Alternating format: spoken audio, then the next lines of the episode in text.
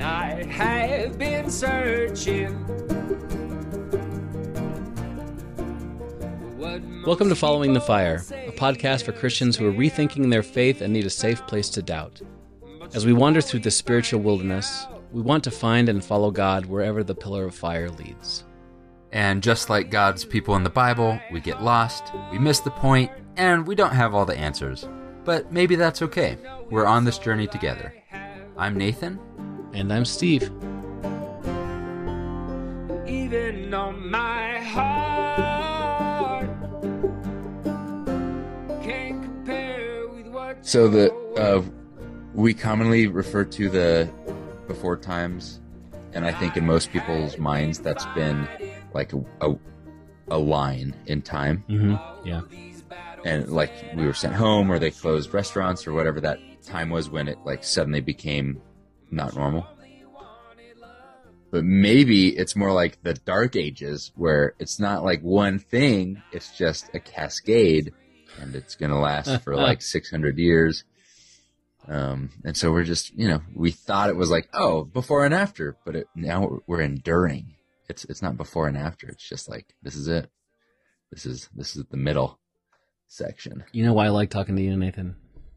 You're just keeping everything light and happy. Yeah. I always, you know, has the news been rough this week? Well, tune in and I will tell you why it's worse than you think. Yeah, there has been a whole lot of news since uh, we, you and I, really talked. I guess. Lots. Yeah, Of, the I think the there was this. It's kind of like again the when COVID happened, and then we started notice it was like murder hornets and fires and and Yeah. all of these things started happening. hmm I there was a week that felt like that. That was like the um all kinds of things happening at once. Yep. And then now I'm back in the mode of looking for disasters in the news. So there was like You know what I mean? Like I'm just Uh-huh. waiting for like it kind of fits the theme, uh, or it fits my. We had an episode on that. What's it called when your brain tricks you into thinking there's a pattern? Oh shoot. I can't think of the name for what those are, but A cognitive bias. cognitive biases. Biases. So Yeah, you know how Facebook does the five years ago memory thing or whatever. uh huh. The um one came up uh, like last week. It said like from two years ago, and I it's like I posted some meme about um wake me waking up in the morning. What what new tragedy has happened today? it's like oh, it's still going on. Still going on. Yeah. Captain's log. We're we're just hardened um hardened pandemic survivors at this point it feels like. But it was starting to feel maybe that's what it was. So we were starting to get out of that feeling of disaster over and Yeah. over and you know politics as normal felt like politics as normal as usual for a little Mhm. bit. You can go out to a restaurant again. Yep. So people are going back to work. So maybe that's what it was. Yeah. It's like in Colorado when you when it's been a miserable winter all along, and then you get a week and it's sunny and it's warm and everybody Oh, yeah. goes out in, in shorts and stuff, Yeah. and then it it you know it's fake. It's it snows again. It's still winter. Maybe that's what what we're feeling right now. Is we were just starting to get back to normal, and Hmm. we couldn't we couldn't couldn't keep going. I don't even know where to start because it like so much of it intersects with uh like faith or deconstruction or Yeah. or uh Christianity and politics. Well, I mean, we got plenty to go uh, over the, over the past two three weeks. There's enough to go on for like a dozen episodes. there, yeah. There really are. Oh, yeah, you did got- you ever did you ever uh, play Oregon Trail? oh that- yeah, yeah, yeah. Okay. I I don't I played it in elementary school, Yeah, maybe right. even in like first grade or something in like computer class, which Mhm. you know, now that I think back on it. Uh I learned to type when I was like 28, so but I did play a lot of Oregon Trail in Yeah. computer class. Um, but you'd like, I always died of scurvy or something. I never Mhm. got the medical treatments right, but, and I always felt like I was so bad at that game. But I guess if like a first grader would not survive making medical decisions for his family on the Oregon Trail, so it makes sense. But you, like, you go along and then you get to a big old river Right. and then you have to figure out it's like this huge debate like are you gonna row or are you gonna wade you know it's like row versus wade and you don't know which one to do Wow, you got and me I. I always i always picked i always picked the wrong one that's my dad joke for for the day but uh, whatever i did ford the river or i didn't know what any of those meant but i never got it quite right so we're still and still still today we're having the same debate sure are. We just need some first graders to solve it for us. Yeah. Maybe that's actually the problem we're in is for Hmm. first graders of my generation played big long haul trucker and Oregon Trail in school instead of Maybe it's that the first graders of a previous generation are still acting like first graders. it's part of it. Maybe we should all learn our lessons of kindergartners. Uh like the the common uh perennial meme that you learn everything you need to know in life in kindergarten, Yeah. which is not true. You don't this we're in we're past kindergarten issues No, this week. Yeah. Yeah.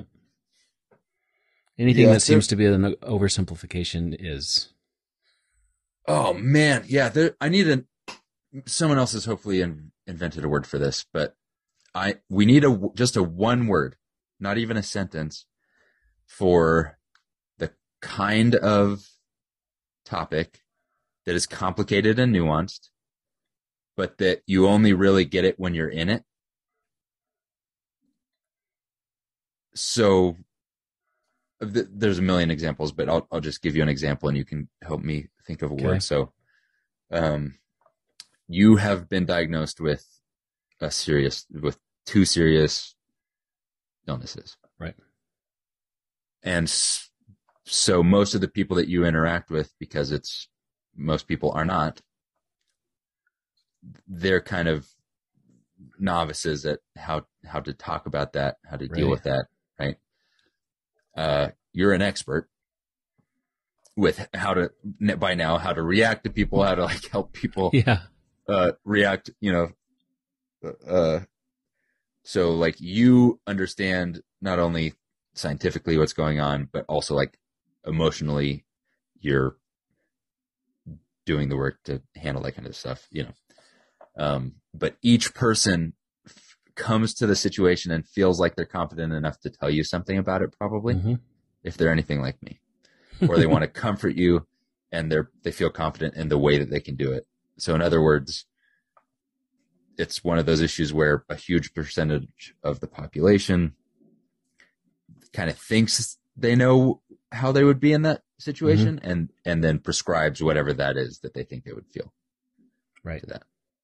And we've sorry to bring it I brought it like personal onto you No, that's okay. um, but uh, you know, like obviously, I think Ill- Ill- illegal immigration is maybe an example like this hmm of armchair quarterbacking an issue that is pretty complicated and nuanced, and the people who are in it would possibly do the same exact thing that I would do in that situation.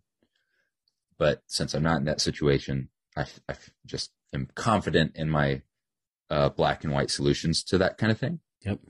Here's here's all we need to do is this, you know. Um, Well, another example is the, the the one that like this type of thing just shot into my mind immediately was parenting.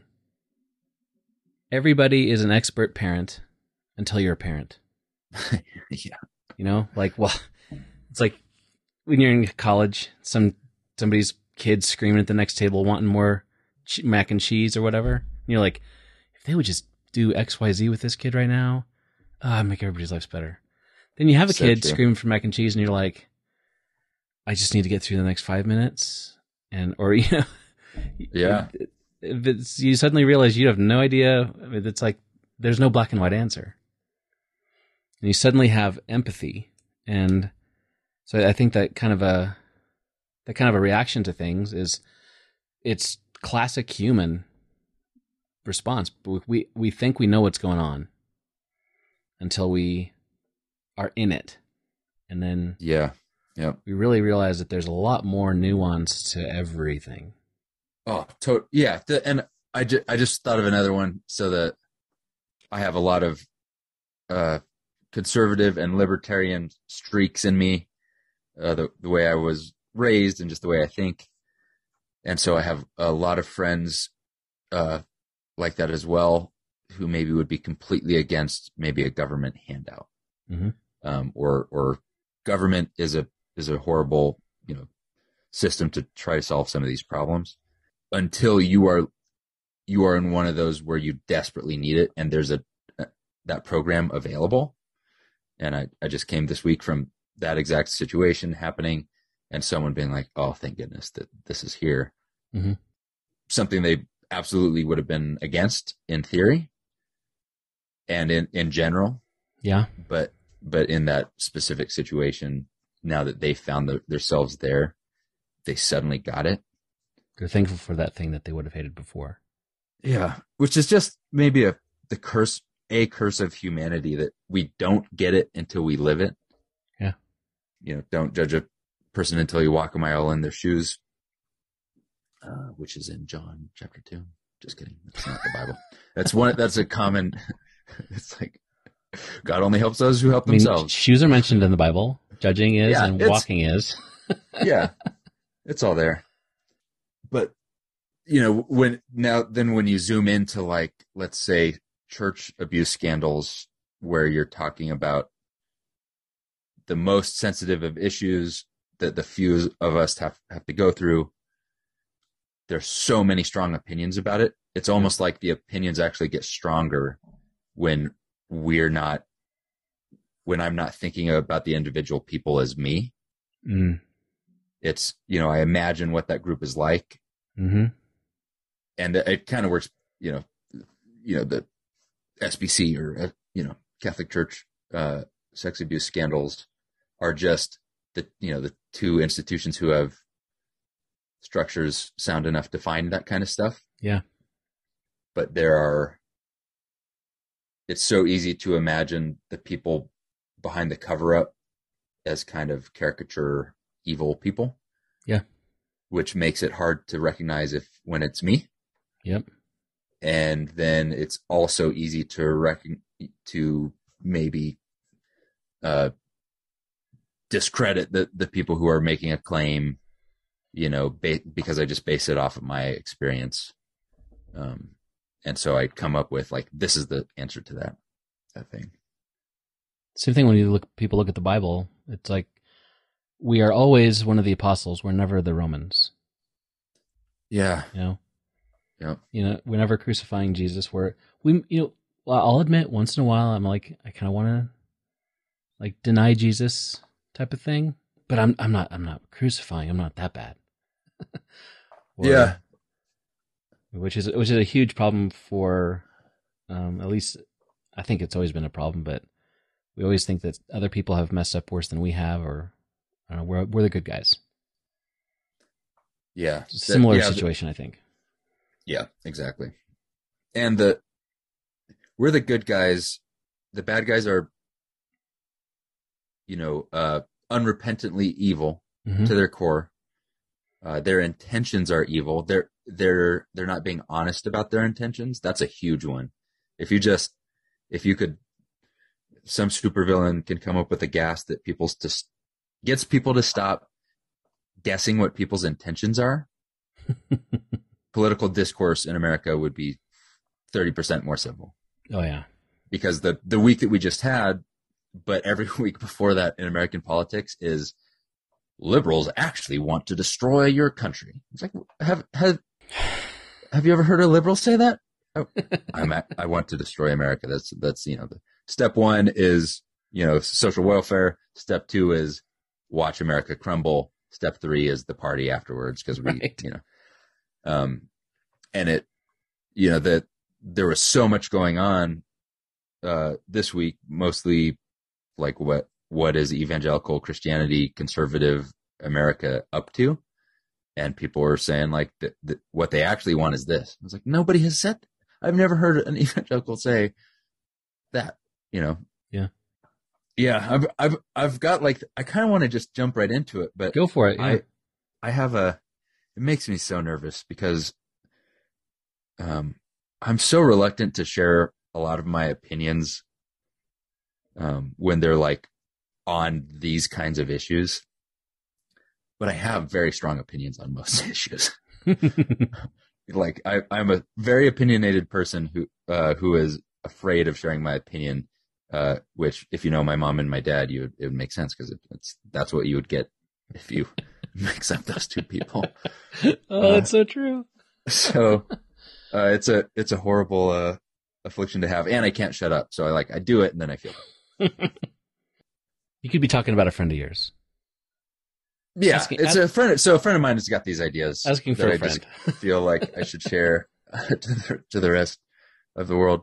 Uh, but another reason is it's so easy to imagine like once I have settled on my opinion, I start to imagine the opposite opinion as more and more stupid. Like as soon as I've Yeah. settled on it and and even as soon as I say it out loud, now I kind of have some stake in the game to defend that position. Yeah.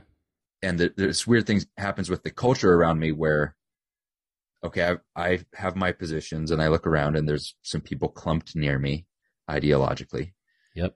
and we we have you know we overlap 80% in our stuff but you know a lot of them have some other thing in common that they all agree on and uh, you know I just haven't thought about very much but I hear them talk about it and I just kind kind of adopt that into my belief system like okay yeah Right. I'm done with that. And then eventually, maybe that group that, you know, I have a lot in common with, but kind of the other things I've just absorbed from them, you know, they'll start to say, like, oh man, can you believe this person, how wrong they are? And I'll be like, man, that's like a little bit like me. I don't want to be, suddenly I'm like in a group and I want to stay in the group. I'm like, man, it's a, you know, so it's so hard to not have an opinion, say it, say it out loud, and then start becoming like the whatever group I'm in, like the ideal human, and expressing the the things I'm supposed to express and hating the people I'm supposed to hate. This Well, is and it, hap- it happens. It happens like automatically. You didn't even think about it. No, Yeah. yeah, it's it's deep in my brain for one. It's like this is this is how humans get along in society. Probably is Yeah. I mean, the drive to fit in with the people you're around, it's like a, like way back a long time ago, there was literally a matter of survival. You know, if you didn't, if you were abrasive and annoying and ticked off everybody in your tribe, they may not give you food right. Yeah, when the, when the hunting party goes out. Um, I, I was just, was, I was at the, in Oklahoma for the fourth and I don't know what's going on with the kids these kids these days, but tons of young like uh, high school age girls walking around in sweatshirts in Oklahoma in July. It's like 98 degrees and 98% humidity. Sweatshirts and like um biking short like like spandex shorts. That like and the and the sweatshirt goes just below so it looks like yeah, it looks like they're just wearing a sweatshirt.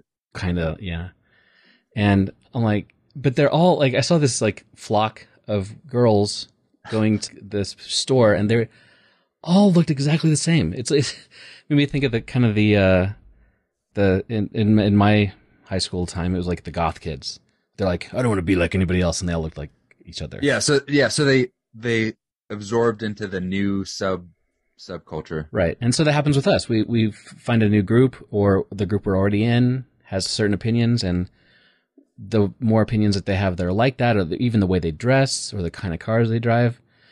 You wake up one day and you look at yourself and you're like, I am like everybody around me, hmm you know? Yeah, And it just happens.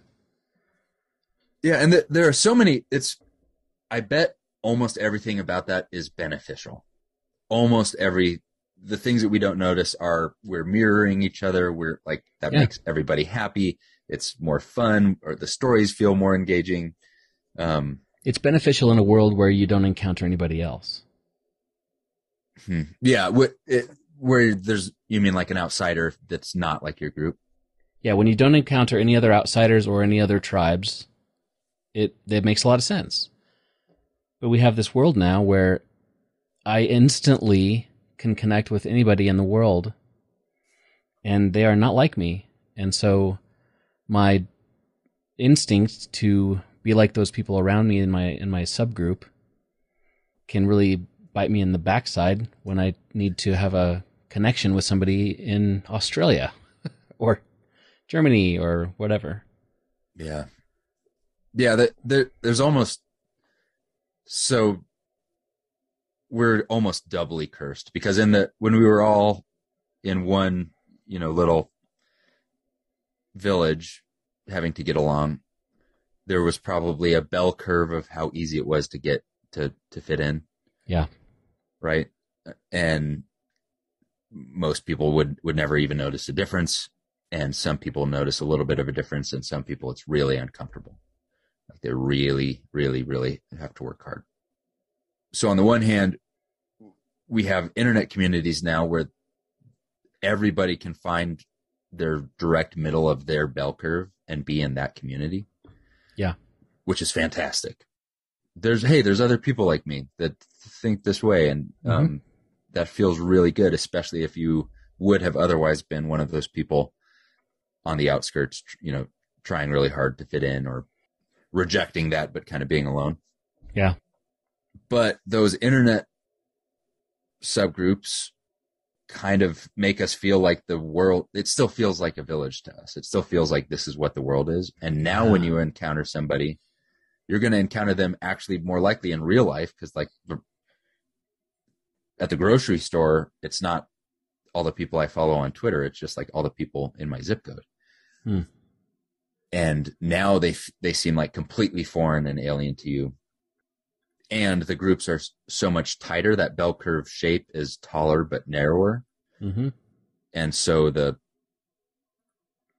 in in certain aspects of the group the uh expectation to conform is extremely strong Right. um and it starts to feel so safe that it's kind of like I, I have been have i admitted this out loud i've i've participated in like republican conventions where like it's you close the doors and it's just nominated republicans voting on republican issues Yeah. I kind of imagine social media like what happens if a bunch of people have been in that room for months and months and months talking about the things that they care about.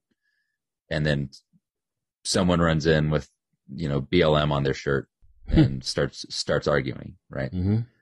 it it would not go over very well. It's like the, Right. you know you're not where where's this coming from? You're not you know that kind of thing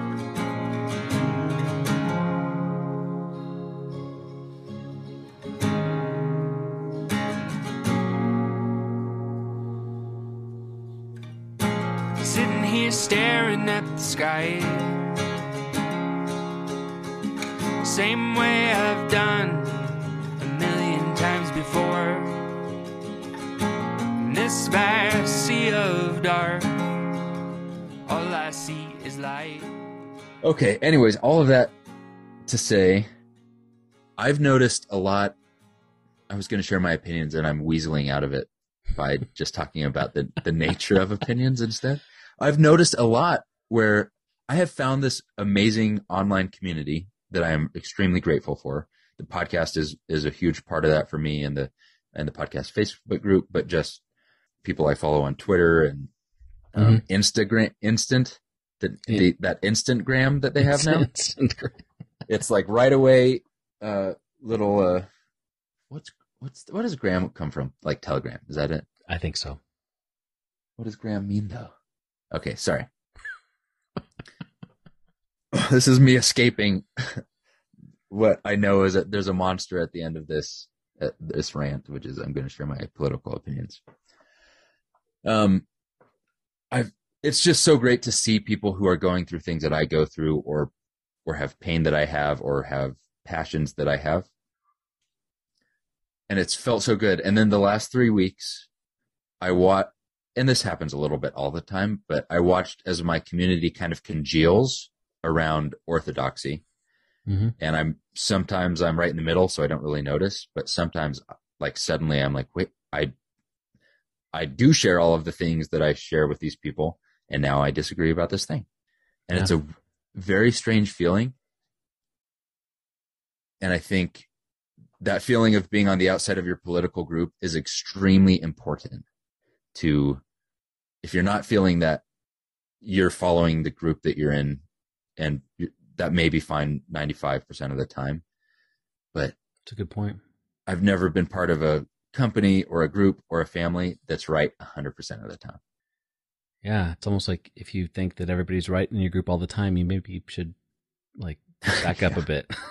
yeah and and and it it's so it happens so quickly because most of the people that i follow are ex-evangelical or deconstructing or they're they're in that weird space like almost everyone started evangelical and is something weird now Yeah. and so they know what that feeling is like the thing that we got away from was this group think that that leads people kind of away from Christ. That, that's Yeah. maybe that's not what everyone thought, but that's a, that's a that's a big big piece of a lot of people's deconstruction. Yeah. And then we we're so used to that exercising that muscle though that now in this new situation it, we just congealed and made our own we didn't know it but we made our own little orthodoxy again of like now this is what we're for and this is what we're against. I i mm-hmm. remember the early months of twitter for me were realizing which people i followed that i'm not allowed to like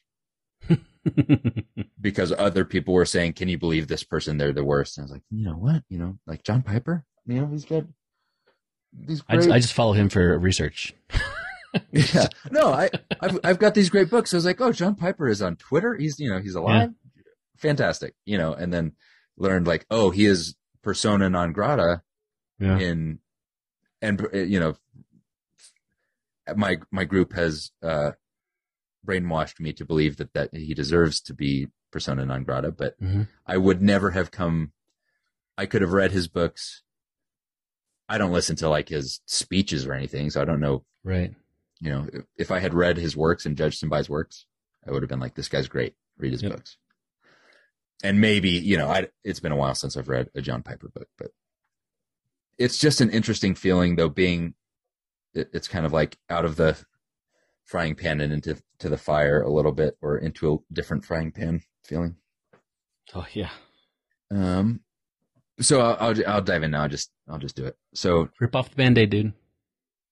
so there was the i mean there was january 6th committee stuff Yeah. um there was uh the supreme court ruled on kind of a loosening the ability for states to regulate uh, guns at all um which Oh, felt the, like the concealed carry thing. the concealed carry thing that felt like a huge monumental decision just because it was so broad and such an old law Yeah. for about two days then we had the the ruling where Roe versus Wade was overruled. January sixth stuff. What what else? uh, there's a ruling about uh, native uh, lands. People That's right. Um, through, the, through Oklahoma that uh, states are allowed to prosecute things that happen on native lands now. yeah, which is a, another huge deal because those for for a very long time, those territories have been thought of as sovereign nations. There was a ruling about prayer in school, all kinds of things, and the the Roe versus Wade one is is the one where I think that's the issue the most, like what I was describing at the beginning, where there's a whole bunch of people trying to use a very blunt instrument called the law to deal with some really nuanced, sensitive things that we're not all going through, Mm-hmm. but that when you go through it, it's very likely that your perspective would be more nuanced than if you're just if you're on the outside, if you're a, if you are unimpacted. And it, I just I've seen so much, so much discourse that is speaking for those people, uh, what the black and white law of of of the U.S. should be Yeah. on something that feels so very complicated. Yeah. And I've, you know, I've, I, I grew up with uh, drinking the Kool Aid that this one issue was the most important issue for Christians in America. Political issue. The most important political issue was Right. abortion. Right. Um, I, I wore the shirt that said, uh, have I told the story about wearing my um, First Amendment shirt to high school? No. I'm glad I'm not the only one who wore a offensive shirt. yeah. no. Man, th- I have this story that I've been so proud of for so long until, you know, I revisited the story as an adult. yeah. So um, there, there should be like trigger warnings in front of this whole thing. But I was president of the Young Republicans Club in, Mhm. in high school. I had been listening to Rush Limbaugh since I was in fifth grade, um, which is early. I mean, maybe that's normal. Yeah. Maybe that, I, that was me too. um, anyways, Northern Colorado at that time felt to me like a very liberal place, inhospitable to Christianity, which, you know, is probably was not necessarily an accurate depiction, but I felt like the kind of rogue outsider standing up for, um, for my values. I had a really liberal, um, English teacher that was, he felt like it was her job to shake up kind of our values and challenge those. And we we never really saw eye to eye. But she uh, she had this idea that we should. Someone got kicked out of school for wearing a, a political T-shirt, and she said we should, you know, we should we should organize a day where we all wear like our First Amendment shirt, protect our freedom of speech, and like Okay. what's the issue, you choose it. So I made my own shirt, really? uh, like with the back in the day printable, at home printable, Like um, iron on? iron on. Yep, Okay. from your own uh, printer. Yeah. So I bought that that paper, and it said in like stencil letters, it looked like spray paint stencil. Abortion is, and then in red, homicide was the front, and the back said, um, I thought this was really clever. it said, like, uh, 2,500 Americans have been killed by terrorism since 1970. 2,500 Americans have been killed by abortion since yesterday.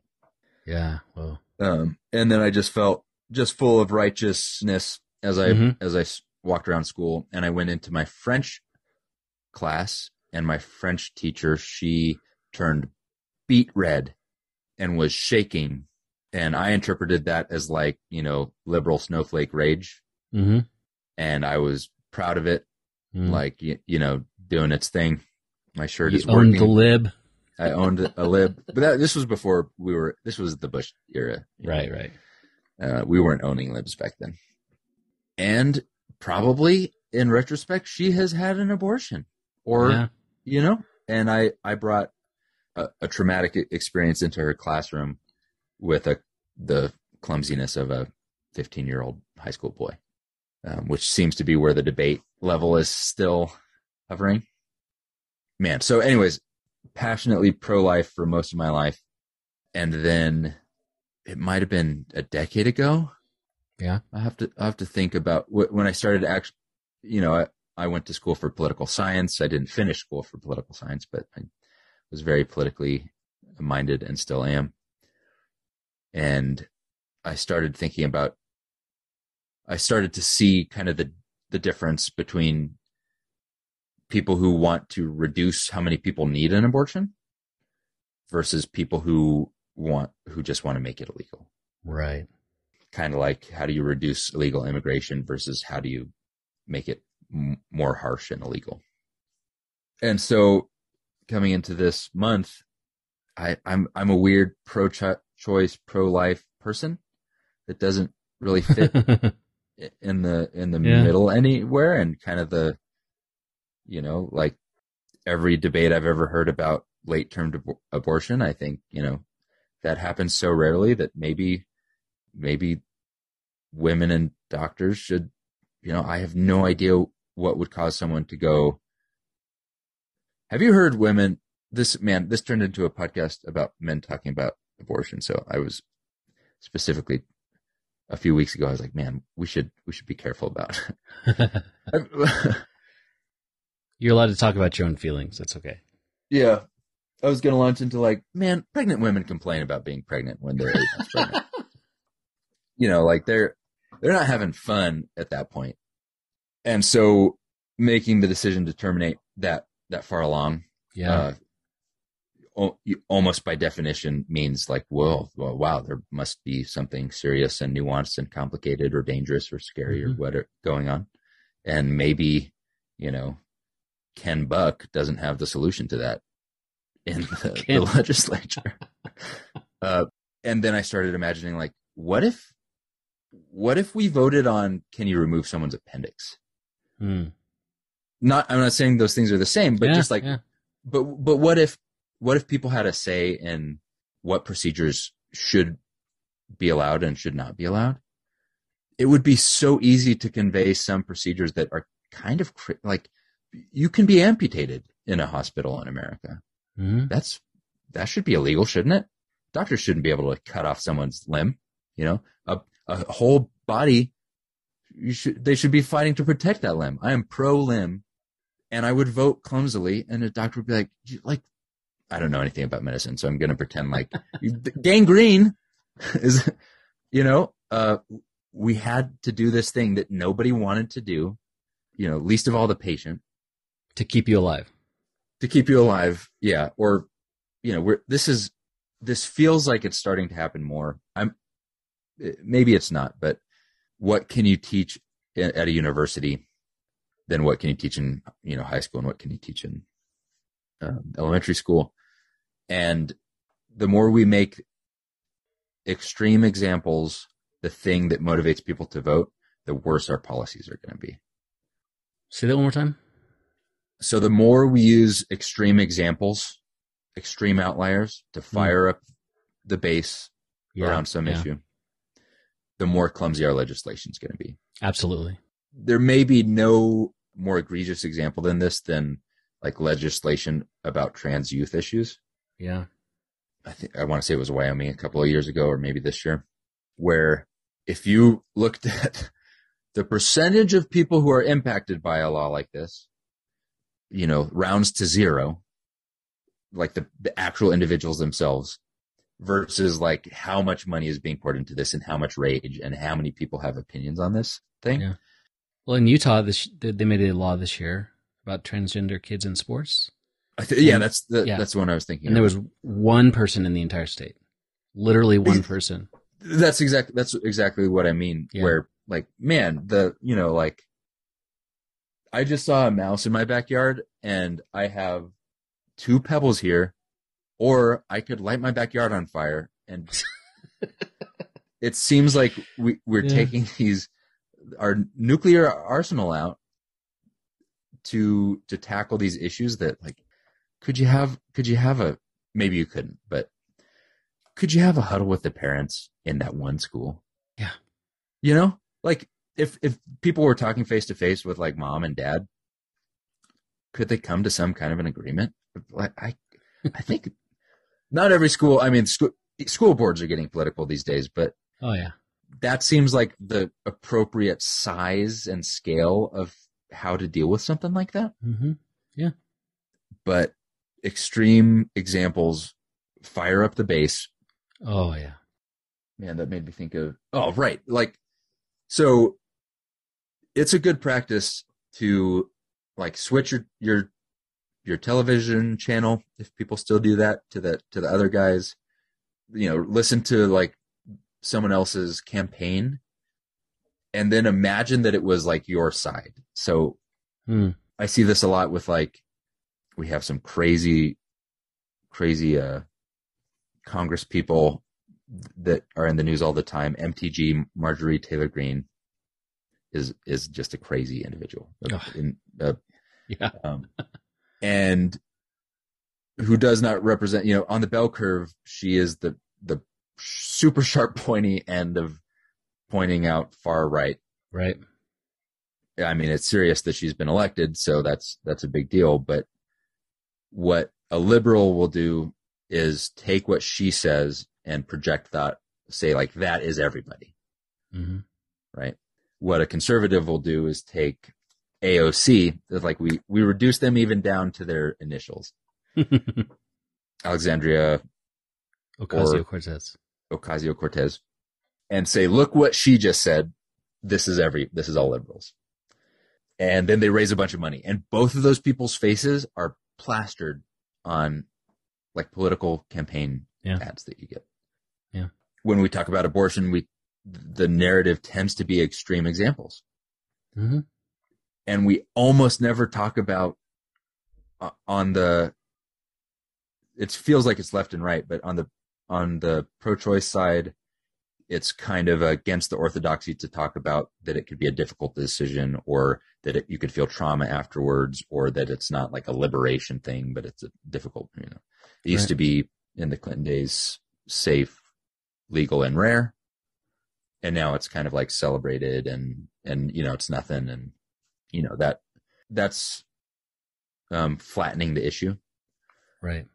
On the pro life side, we think about partiers who are just you know living a, a life of sin with no consequences, or or these extreme like late late term abortions or or you know Mhm. we just inject evil into those people. Yep. It's almost like we the left injects virtue into people who have abortions and uh, the right injects evil into people who have abortions. You're say you're saying you're saying that it's more nuanced than that. It seems like it maybe might be more more nuanced than that, but like nuance does not get you in power. Yeah. Right. Can you imagine the nuance party? Would they would they throw the lamest parties. Yeah. their their their uh, their slogan is well.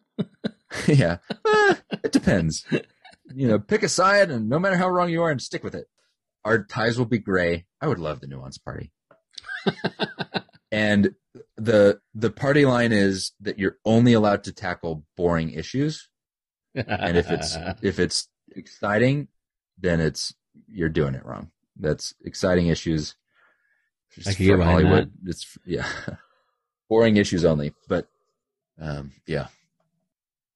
And so extremes kind of like the MTG versus AOC or the imaginary abortion versus the imaginary we're we're imagining fake people when when we think about these issues and we're Mhm. imagining um, false situations. But it's a dehumanizing thing that turns the the issue into you know takes it away from humanity and turns it into issues and policies and it turns the opposition into an enemy That's the th- that's the key term right there is dehumanizing. That because all the the phrases that people use, the pejorative terms, that even like uh, like the first one popped in my mind is like the rhino thing, the Re- Republicans in name only. Republicans have even like extreme Republicans have pejorative terms for Republicans who are not quite as extreme as them. And I, I mean, it's, it's it's all over the. Everybody does that kind of stuff, on, to some extent. But it's when it, you're right. It's it's dehumanizing because it turns this and all this all these people who are doing a thing or interested in a thing or whatever into a a target you can throw a dart on at the out at the wall.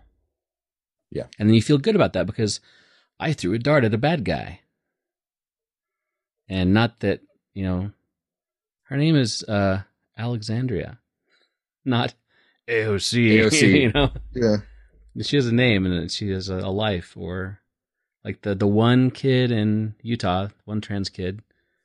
They they're just like they just want to like play tennis or whatever it was. I forget what it was. Just let the kid play yeah. yeah oh, and the that's not to say like we have gone through and i have been vocal about the fact that there are some issues here where both sides are not equal morally or logically or anything anything Mhm. like that um but so it's it's hard it's i'm i'm a little bit allergic to both sidesism and i always want to add the the caveat but both parties use extreme examples to Yeah. to to drive votes and to stay in power the you go into churches and you, there are churches where you, where you will notice the same thing. And when we have these debates, you don't have to argue on the terms that the people around you set. Right. There's, there's not a circle that's 50 50 split into pro life and pro choice. And people like me who are neither don't know how, don't even have the word to say, well, I'm, you know, I'm pro life, pro choice. I'm pro, pro choice life. I'm pro, you know, I'm, I'm for a lot of things that I'm just not against as many things as you guys th- want me to be against. Mm-hmm. And so the, the issue of the day will roll up and I, I used to track this. I, I used to get a, a magazine, the week magazine. Highly recommend it. It's great. It summarizes the news and there's always a controversy of the week. And sometimes the controversies are more, um, you know, more serious, more impactful than others. But we all get fired up about it and argue from extreme side A against extreme side B. And we form our sides and people ask, pollsters say, which side are you on? Yeah. And we move on to the next thing. Um, until it flares up again. And, you know, the, my opinion is mostly directed then after all of that towards Christians and the church. And so when I think about these things, um, I mean, who cares what the, the government does? I think we are called to love the other, even if we think they're doing something that we disagree with, Yeah. which uh, I think that we are called to give up power, not strive for power, which is the opposite of political discourse in America. Yeah. We're supposed to love our neighbor and do good to those who mistreat us. But it feels so good, especially when we're rewarded by the people around us, to do bad to the people who mistreat us Yeah. and to hate our enemies. It feels good, and our tribes reward that. Like that gets you more in the center of the tribe. Just saying, like, I hate AOC gets me brownie points with conservatives. Yeah. Right? The I don't have to be for anything. I can I can just be against all, all the right things. Yeah. Yeah. Jesus didn't come to make America great again. He came to like wash people's feet next to him and make people who were on the outside of their communities feel like they were on the inside of a community. Yeah. And he was notorious for jumping around the issue of the day. And they, they asked him, and it, which is so frustrating because uh, Republicans and Democrats both are fully confident that Jesus would support their their things Right. and their candidates. And Jesus would not. The frustrating thing is that if we got to poll Jesus, he would give some smart aleck answer that doesn't answer the question and makes us have to look inside ourselves. And we'd be like, Jesus, come on, you know that this one's Pick easy. side. Yeah, I'm saying Temple or Caesar, and he's like, well, you know, right. Right. you know, you know, who do you belong to, and are and are you doing that? And you know, like, who who cares about the money thing? So, no, Jesus. The answer was the temple. Right. That's more important, and and we're against Caesar. And um, I think Jesus would support all of the things that I agree with. Um, so I mostly am talking to all of you who are wrong, and Jesus, would answer all my questions directly and say, "Yes, Nathan, you're right. Thanks for asking. Right. Write it down." Will I know who I was?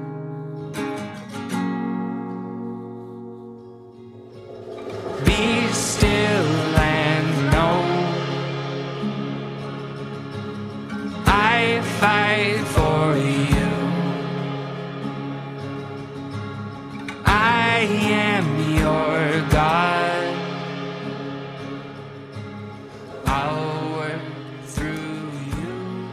Another I'll I'll jump in with another thing which is the with um where we're going I saw a lot of great talk about okay church Christians have been a strongly and and powerful group a strong and powerful group in American politics.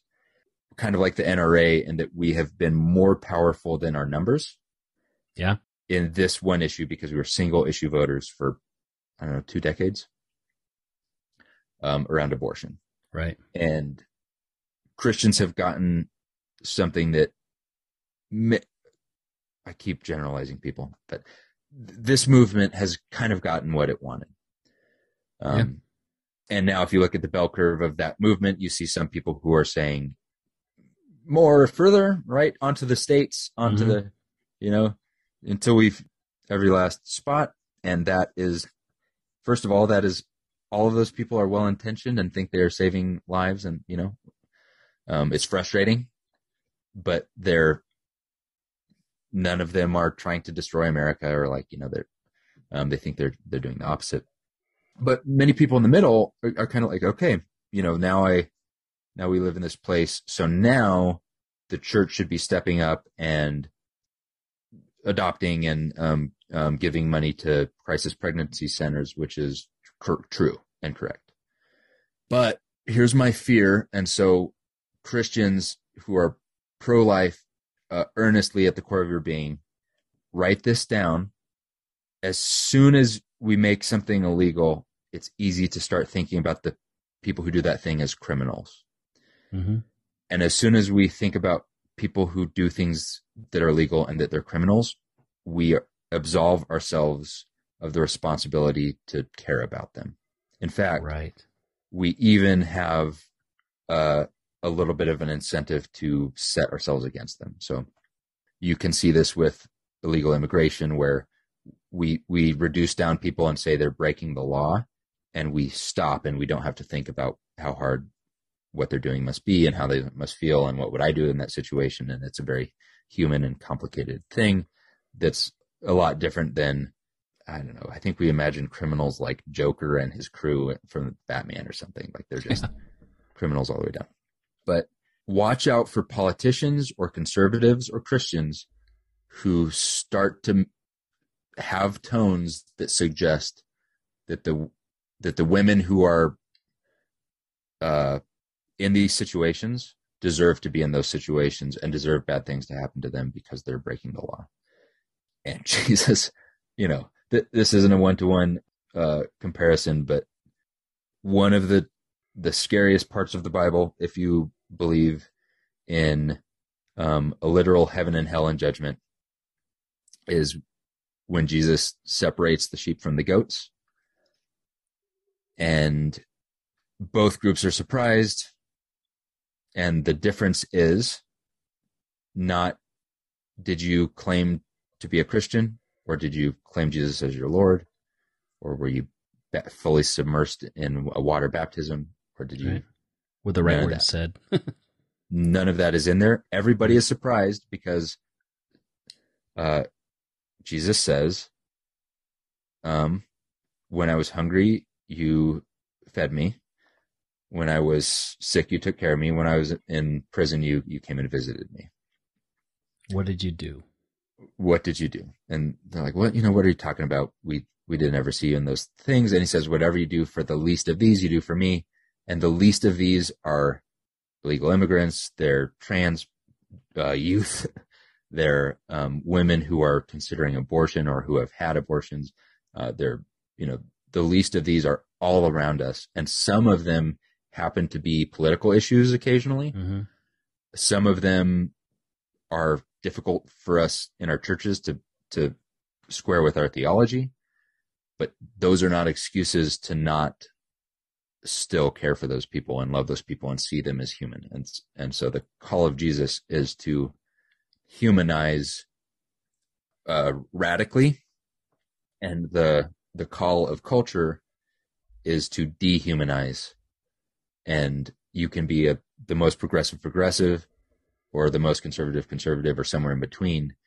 And it's so easy to dehumanize opponents or specific political people or these issues, not to mention like people who live in China, or people who live in Russia, or people who are farther and farther from our from my tribe that I consider the most human. Hmm.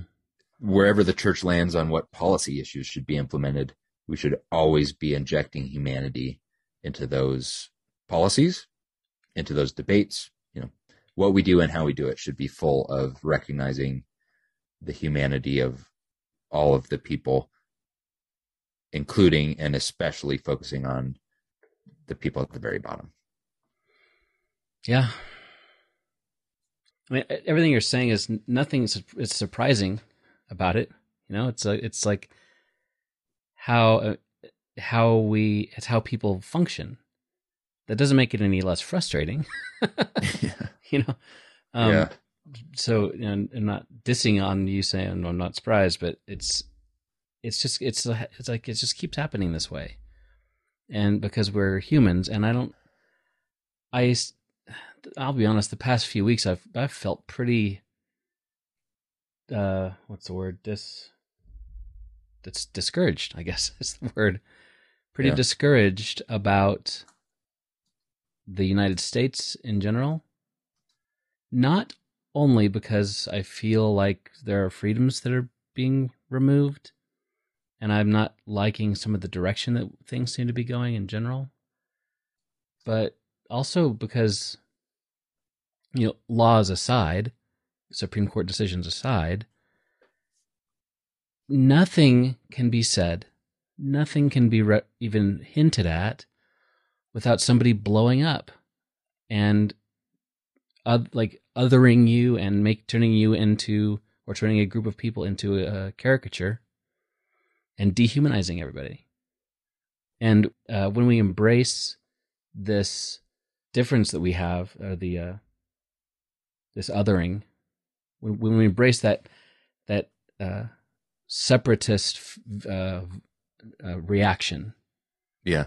then I don't, there's there's not a lot of hope. I mean, we are ostensibly the United States, and we are moving further and further from that, and that's just a hard place to live. I I am like I'll be honest. The the fourth when we're we're in Oklahoma, uh, and part of it is I didn't really feel like getting out in the heat, but um, I we also my family we we're just not feeling it. We're just not feeling the patriotism.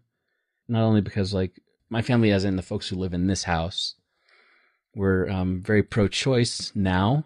Didn't always, I haven't always been that way. Um, not only because of that, but this everything. It's like it's just depressing to celebrate a country that's just tearing itself apart, and that's why I'm trying to also not focus on the abortion thing or the other things that that happened with the court, but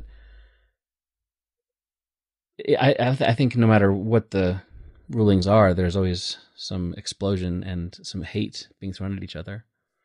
And Yeah. I mean, there, I I am one of those people who will. I've been pretty vocal about some stuff, especially on the Facebooks, which makes everybody happy. Facebook. Uh, Yeah, but I I I don't know, man. It's just so frustrating because the reason I've been discouraged, but back to that, the reason I've been discouraged is I see that all this happening and I don't see anything changing. Nothing is changing. We look back at a thousand years ago and people were treating each other like this back then. And the the dep- depressing, discouraging thing is, it hasn't. As long as humanity has been around, this has been happening, and I don't see it getting any better. And at least before the internet, I had the comfort of ignorance, thinking, you know, everybody, you know, everybody's pretty nice. I knew not everybody thought like everybody else, but they're at least nice to each other, right? like if they saw a person on the side of the road, like uh, maybe a Samaritan, perhaps they would anybody would stop and help that guy. They they clearly need help.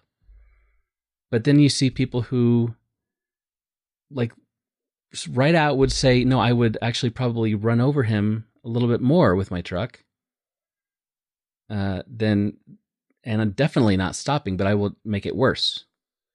And people, you know, people coming out and saying that, then suddenly it's like this, you know, this cotton candy world that I had in my head as a kid just gets worse and more and more and more splintered and becomes just this fantasy. And you know, I've seen I've seen it with my kids. The I mean, I have I'm 46 and I've hit this wall of like why try? you know, um, I'm laughing so I don't cry. You know, it's like Man, this, this- and but my kids, my my son is 15, and we were in Oklahoma. We were just sitting around, like flipping around our phones because it, we trying to relax or whatever. And he and he just got up and he sighed and he just went back in into the bedroom. I'm like, what's going on with Noah? And Hannah said, "Oh well, he he just read. He's been reading the news."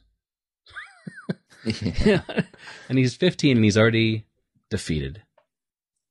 And I'm, I'm like, what's wrong? But he's like, well, if like, he's like, if we even live another decade, if this country's even around next year, you know, that kind of thing.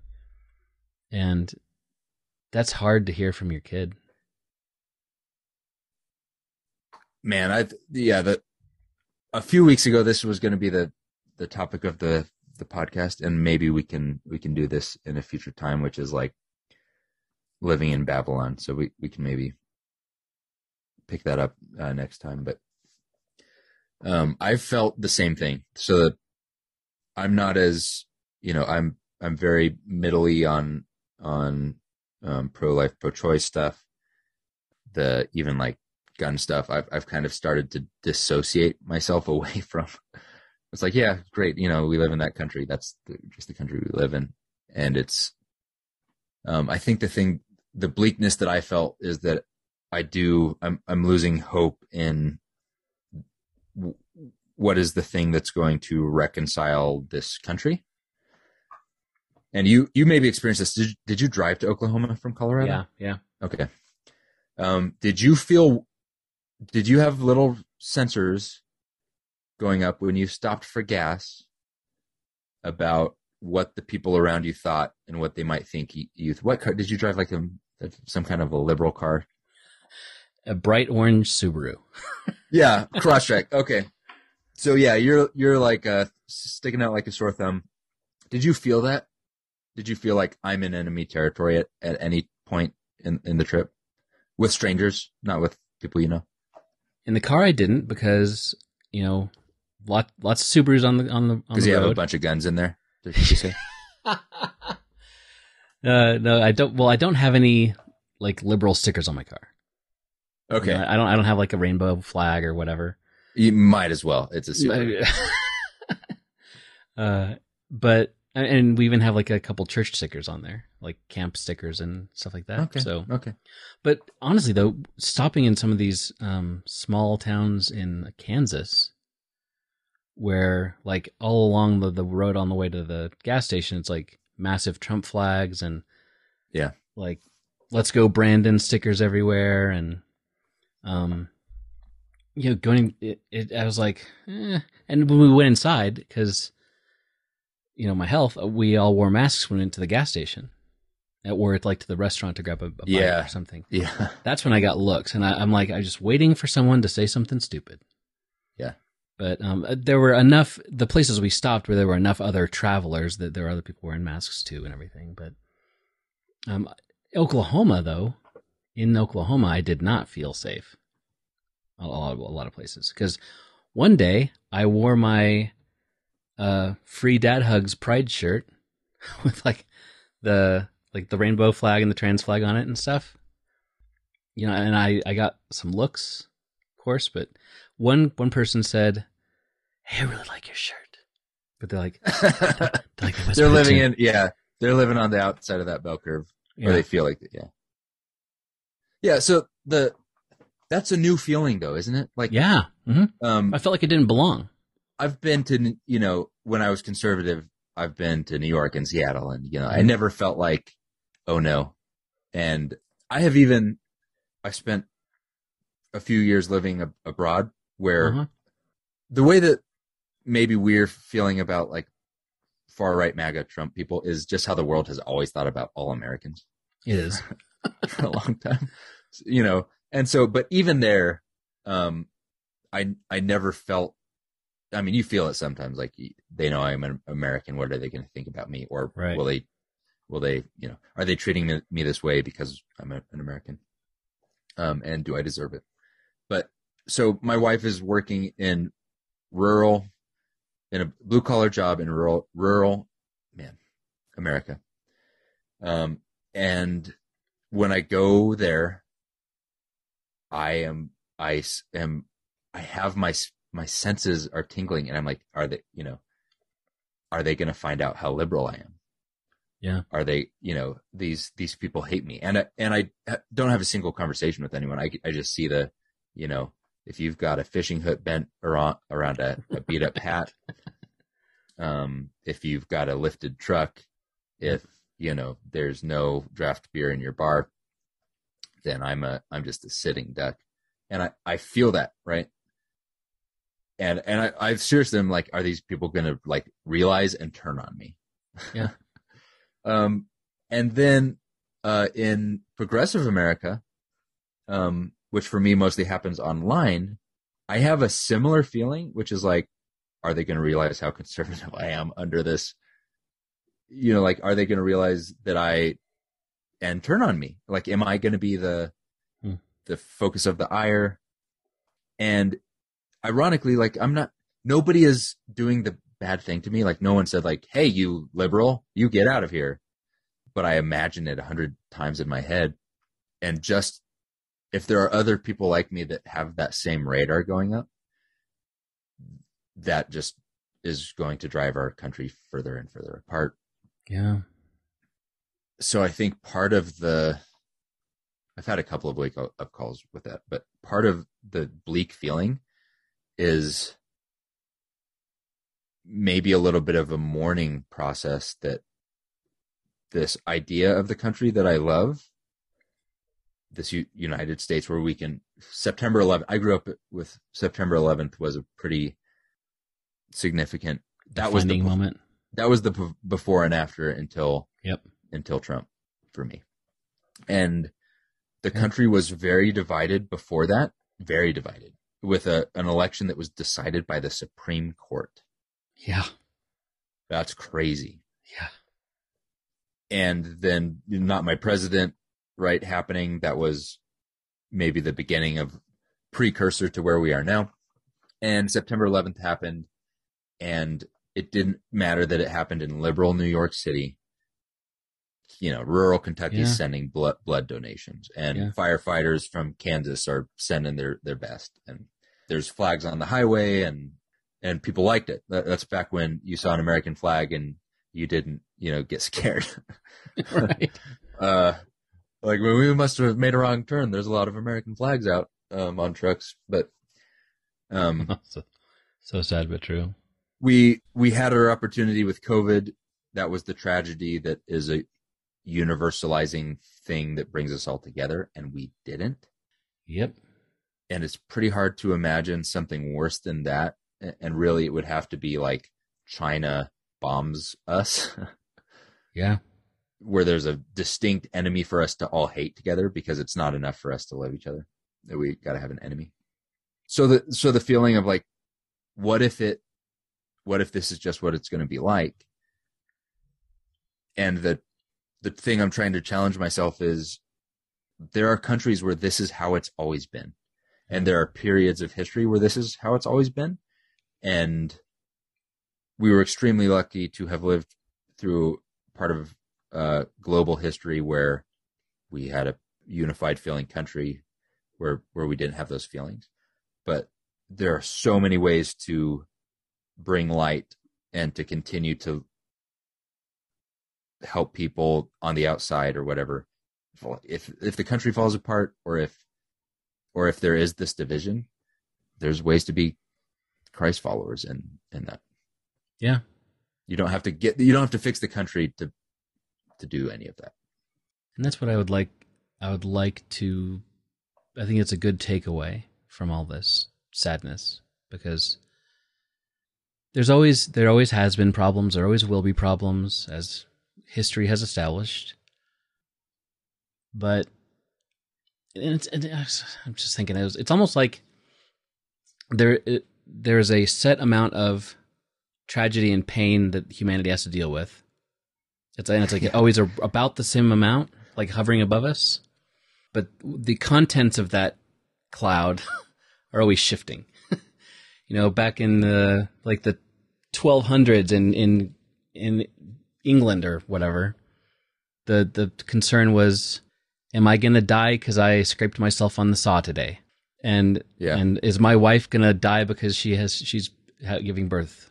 Um, lots of heavy things, and I mean, even in up through the 1800s, a lot of people didn't name their children until they're a few days old because they didn't want to have that. I mean, in my family Bible that we have, there's like several, you know, infant baby boy, or just baby boy Martin was the name in there. Yeah.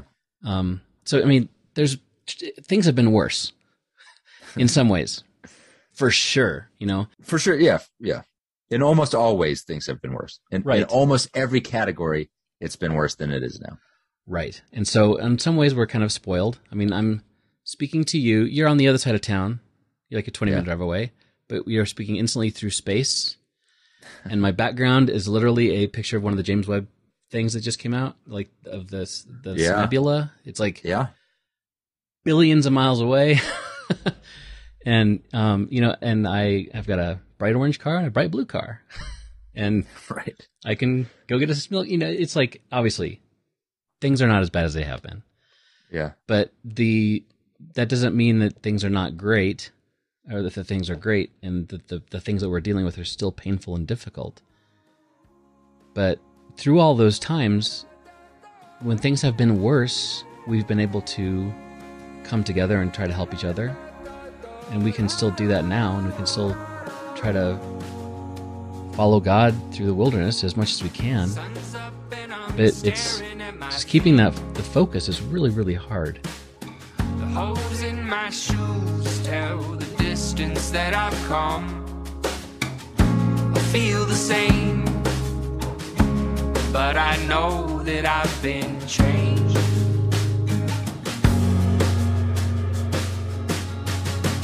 Be still and know I fight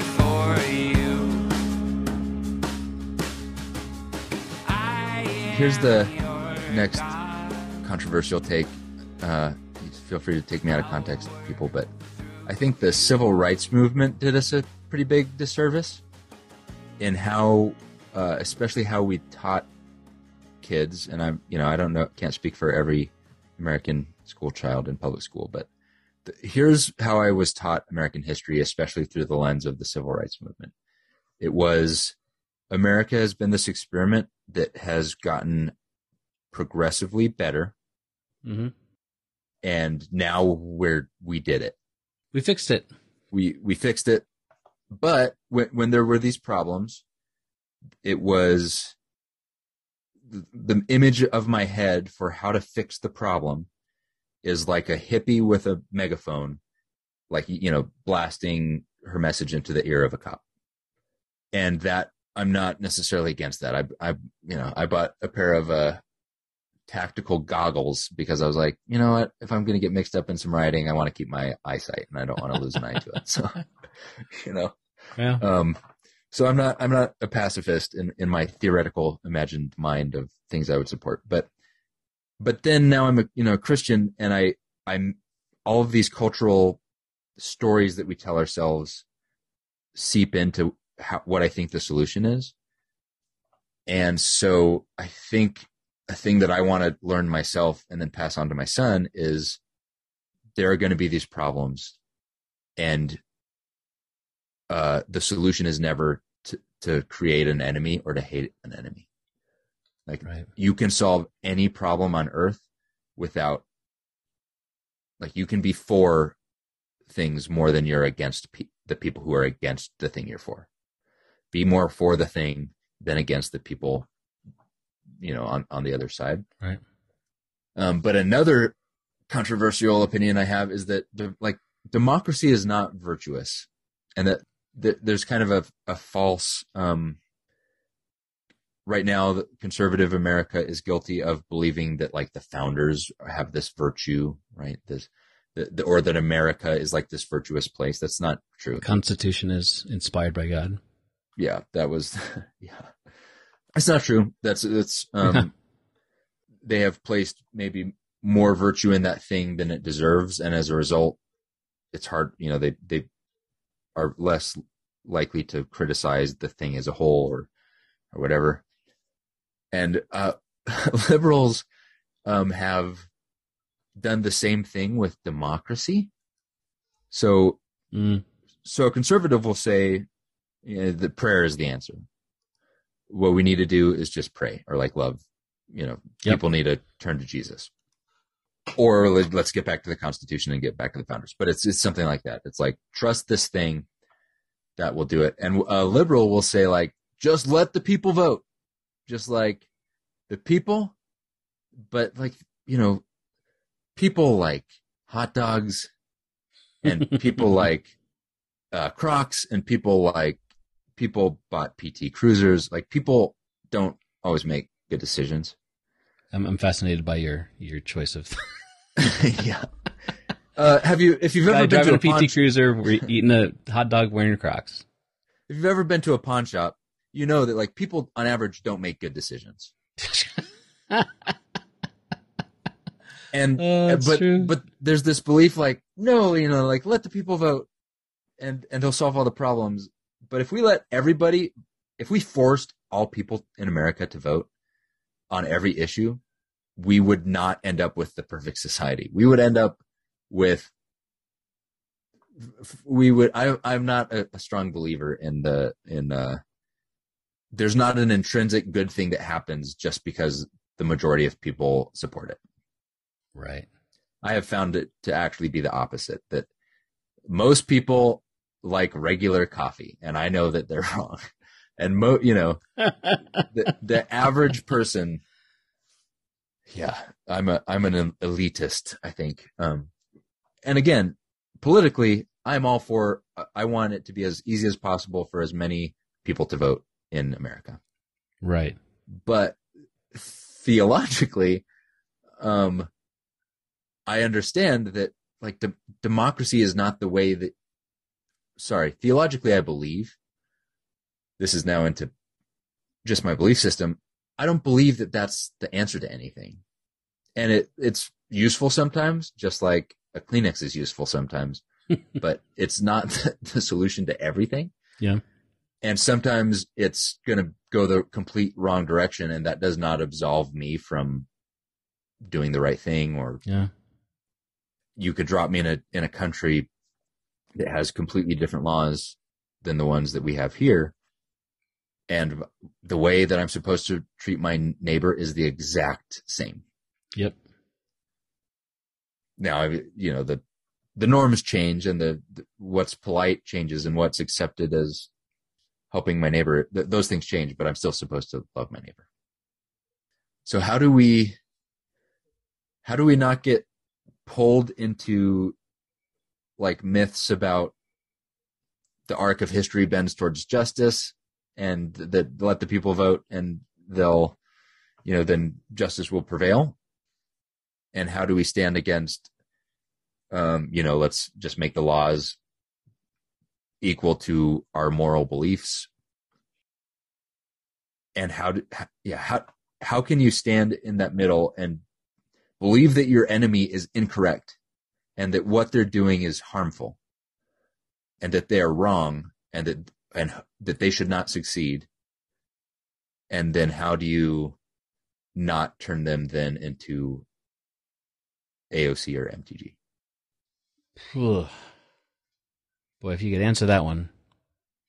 I mean, I the the cynical side of me thinks that that's not possible with humanity en masse. I mean, in, in, that's why they in- shouldn't vote that's Right.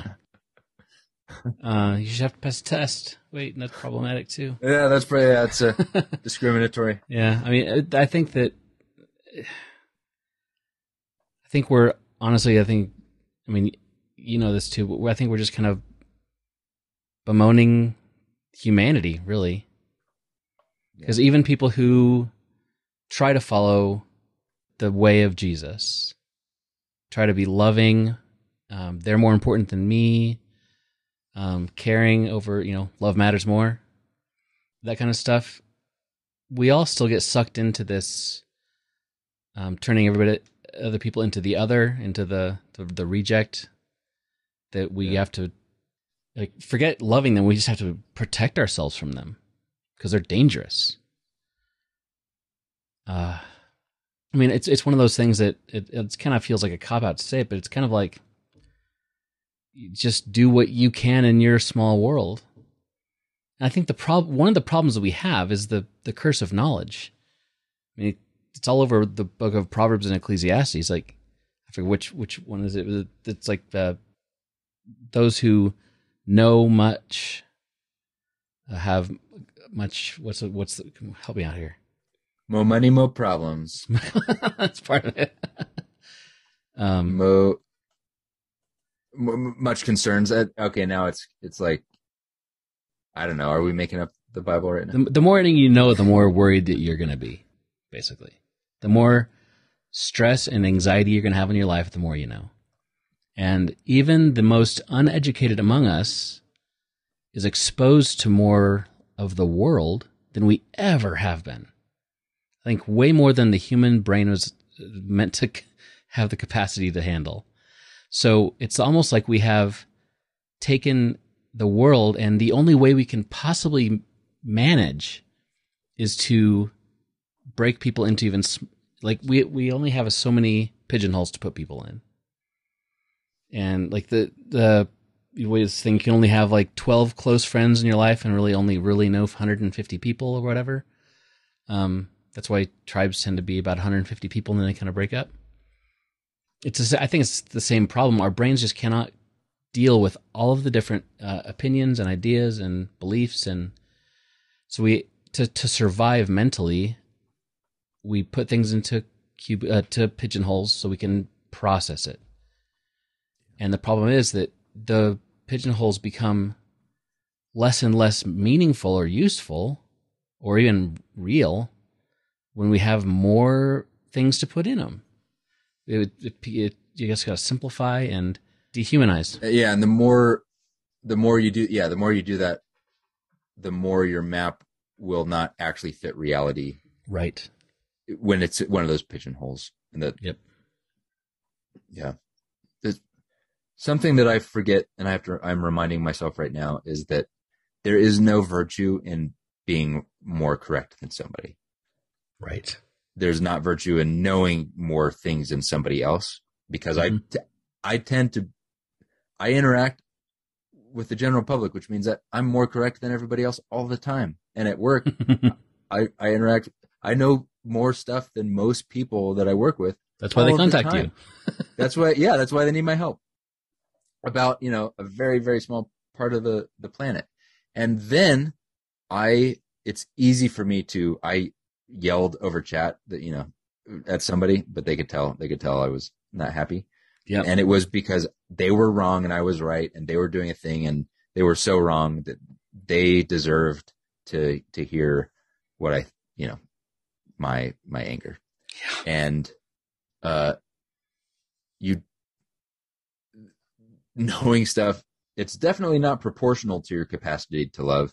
And it might be inversely proportional capacity to love. In, in my experience, it is, um, because I, I'll think of myself higher and higher and higher and think of other people as lower and lower and lower. And the lower that I put them and the higher that I am, the, um, yeah. the more and with the like you said like the chimpanzee psychology size where you can only hold 100 people in your brain or 20 people in your brain and the rest you have to like you're going to care about less right that's why Yeah. when we hear that a 100,000 people died in a tsunami or 10 people died in a school shooting we we feel more sad about the 10 people who died in the school shooting even though it's more sad that 100,000 people died because we can't process it Right. we we can't process that a million people died of COVID in the U.S.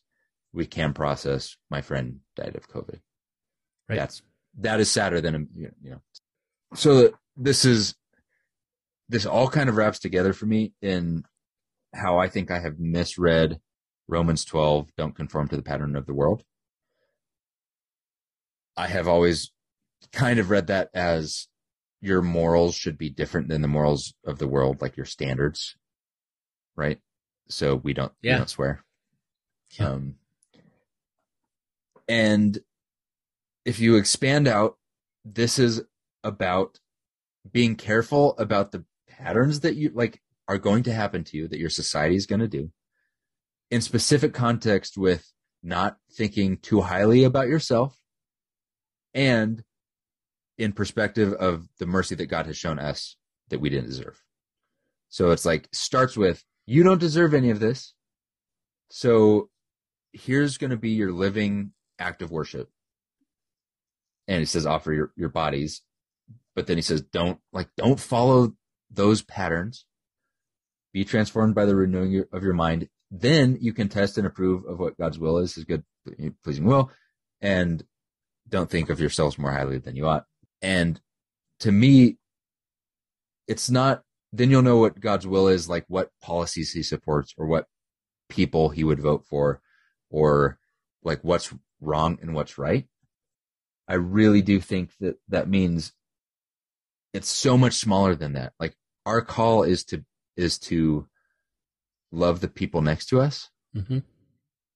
And when you reject the way that society is pulling us to hate those people, then it's so much easier to see what the right thing is to do when you're f- facing that person across from you. Yeah. It's very difficult to know what to do about Putin and Ukraine or about some issue. I think it's one of those bringing back to this the well the, the Ukraine thing. It, all this is stuff that we it's it's easy to pass judgment on, to be an expert on, and other people push them out and have my righteous opinion yeah. until you know somebody in that. Like I've never liked the the what's going on in the Ukraine right now with Russia. I think Russia needs to get out.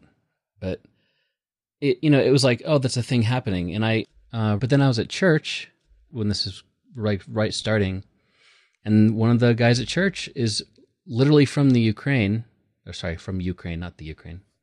He's from Ukraine, and he was he was just beside himself, distraught. And as we're talking to him, like uh, and, after church, his mom calls him, or actually, he's like, "I'm sorry, I got to call my mom really quick. Our how our town is getting bombed again." And he gets on the phone, he goes over and talks to his mom for a while, comes back, and he's like, "Yeah, they're okay. The past it got really close, but they're okay. Suddenly, the war in the in Ukraine meant a lot more to me because I have this direct line to someone who is living it, and then her son is right standing in front of me, and he's just crying about the whole thing. And suddenly, uh, it meant a lot more. And the same way with any of these issues, with abortion, with uh, LGBTQ people, if you don't know someone who's been through that or who is in that community, it's it's easy to just assume that you know everything. And uh. with all of those issues, I you know I was extremely against abortion, and I was extremely on the side of you know being gay is wrong. You know you can you can have the feelings, just don't do anything about it.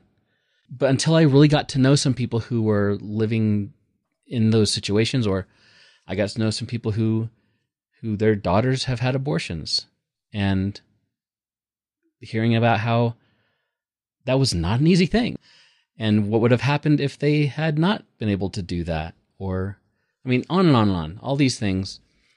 I think it gets back to what you're saying as far as considering others better than yourself um, and loving them you can't do that if you don't know them and so it's so easy in America, even though we have all this, not just America, the world, it's so easy in the world to, regardless of the access we have to information, it's easy to, um, like you said, find our little niche on the internet and just get to know those people, just yeah. them.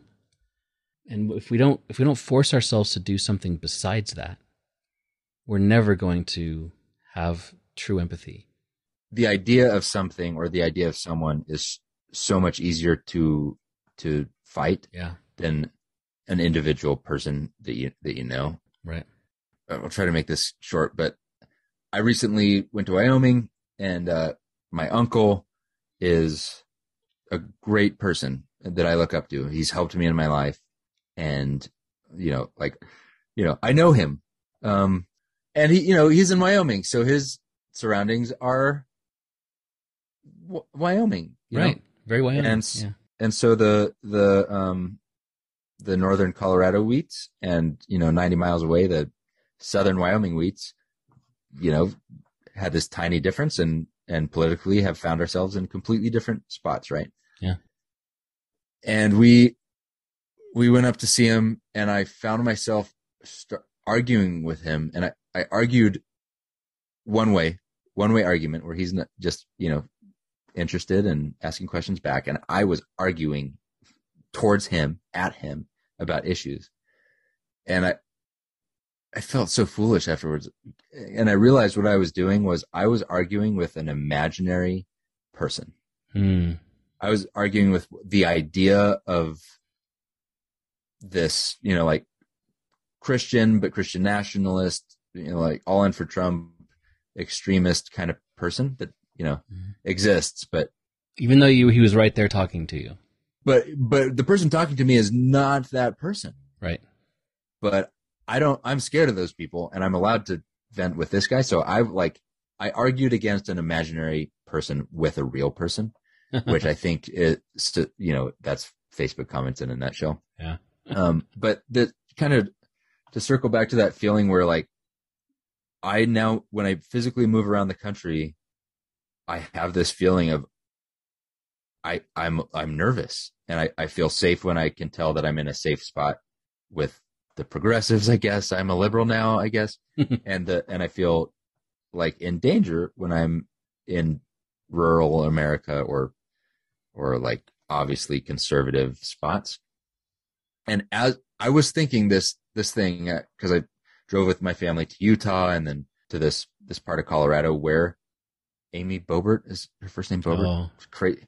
You know, Laura second Boebert. in command below MTG is is Boebert. It's her region, and her signs were up, and the uh, you know it's great. It was crazy.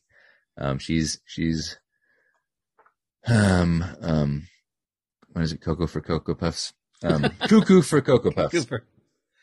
Um, and I like, so my guard was up and I was like, man, the last thing I would want is to run into a conservative and then they recognize that I'm a liberal. Yeah. And then I walked into a store and I recognized my friend Colby, who is Trump as it gets, you know, like he is, he blended in pretty well to the surroundings uh, because he's, you know, like he, he does blue collar kind of work. He's all about guns. He's super conservative all the way in for Trump. And I was so happy to see him there. Hmm. And I, I was wearing capris and probably my rainbow hat and, you know, like, and it- it's so funny that I was like, the worst thing that could happen at this point is somebody realizes that I'm liberal. And then like I ran into someone that I know what his beliefs are. He knows what my beliefs are, but I know who he is as a human. right. And I was like, oh, it's a, it's this human that I know that 99.9999999% of things that we assume and hold dear and care about are shared. So we don't talk about those things, right? The, we talk about the, the, the ways where we diverge and we diverge in important ways that are not as important as friendship or as Right. humanity or, Right. or as that kind of thing. And he, you know, so like it's an imagined enemy that I'm afraid of. And it's an imagined enemy that I'm fighting, you know, it's not, it's not real. Yep. Looking forward to hopefully getting back to the times when you can go to like a dude ranch and it's like, oh, this is quaint and fun and not like, uh, I hope nobody like starts talking about Trump or pulls a gun on me. Yeah. And it's, it's so funny that I have, I have, I actually have the impulse to start it. I want to be like, you guys are all wrong. And I'm, you know, here's, here's what I think. Right. And I have been strongly into politics my whole life. Mm-hmm. and I've I've never I've never had that feeling of like I have a side, there's another side. I'm you know it's by geography, it's by religion, it's it, you know it's by all of these dividers, and I cannot see eye to eye, and I will not, and I refuse to. In fact, my community demands that I not see eye to eye with these other people. My community has said you are the enemy, and I I cannot fraternize with the enemy. hmm Anyways, I could I'm stuck in a in a political loop. Yeah, I feel that's kind of, I'm the same thing. I, I'm stuck in a loop and I need to you know, jolt myself out of it. Uh, we'll get there. Hopefully one day, Yeah. maybe. This is what I I have so much more I want to say. Uh, This is it's because I miss you, and it it piles up in my brain. I, I want to say like, and another thing, I noticed this this thing the other day. So uh, Well, take notes. Well, we we have lots more time to talk about it next time. Yeah, this is I've got I've got all- things I got I got plenty to say about it too. I'm gonna let, let you vent a little bit, but I'll, I I Oh. got all kinds of things to say. That's good. Yeah, this was a. I I look forward to uh, questions and comments and concerns about.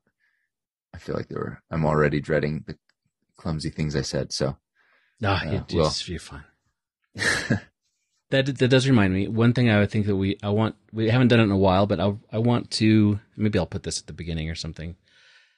I really want to encourage our listeners to communicate with us and send us some questions or disagreements or like especially it would be great if you did like grab your phone and open up the recorder app, record a question for us or a statement or whatever, and we can play it on the show and we can answer it or talk about it or etc. we would love to hear from you. It's like fills me with joy, and um, you don't have to agree with us, or uh, Absolutely. you can you can agree with us mostly, and then say you really missed missed an opportunity here, and that is that is always great for us to hear. Yeah, or we can just tell you how you're wrong. Yeah, that's if yeah if you that's why I enjoy when you disagree because then I can be like, it's gonna be feel so good when I just level this person with logic. Uh, well, I hope that's next week. Uh, I guess the Supreme Court's done for a while, so we can breathe a sigh of relief. No, we can't, Steve. It's because it's like it ends with a cliffhanger, but then they're like, next season, what you know, stay tuned for a preview of what's coming next, and it's all bad, and it's gonna. Sorry, It's- you were yeah. trying to. It's something. You were trying to. I'm trying to be positive, Back into positive. Yeah, come on, go on. Sorry, keep keep going. Hopefully, everything will be just easy breezy. The next, we just you know don't don't open anything on your phone. Don't look at the news. Don't listen to the radio. Just get an audiobook like that's nice and fluffy about dragons or something, and then you know just put your head in, the in the sand for a while. It's probably good for you once in a while. I think it maybe is. Yeah, I'm reading about mushrooms. It's not. dude i just i just watched the first couple ep- uh, episodes of the michael pollan thing is it uh, no, what's it say? totally different the what? mushroom stuff this is like psychedelic mushrooms no, mine are mine are. Uh, there's a little bit of psychedelics, but yeah mushrooms are fascinating the, uh, have you seen the the the fabulous fungi on netflix No, this this is like this is my first introduction. I didn't even know mushrooms existed until about a month ago when I picked up this book, and now it's They're just everywhere. blowing my mind. They're everywhere. They're Yeah. not plants. They're not animals. no they talk to each other Yeah. yeah yeah They're well the much there's a solution new to all of the world's problems. There's a there's a new uh, four part documentary series based on by Mal, by Michael Pollan, based on his Okay. book "How to Change Your Mind" is the title. Yeah, that's what I. Okay, that's what I want to read. I, I have heard about that. yeah. So the, there's four episodes. Like the first episode's about LSD. The second one's about psilocybin from magic mushrooms. I don't know what the other two are. MDMA and something else. But um, yeah, fascinating stuff. Fascinating stuff. Need to find me some mushrooms. I th- I think I know how now. So, Really? Yeah. Uh, I'm afraid I'd be afraid I'd eat the wrong one. Yep. But anyways, there's no people. It's just like plants talking to plants, breaking down. Uh, Plants. great. All right. Well, I will see you later, dude. See you, Steve.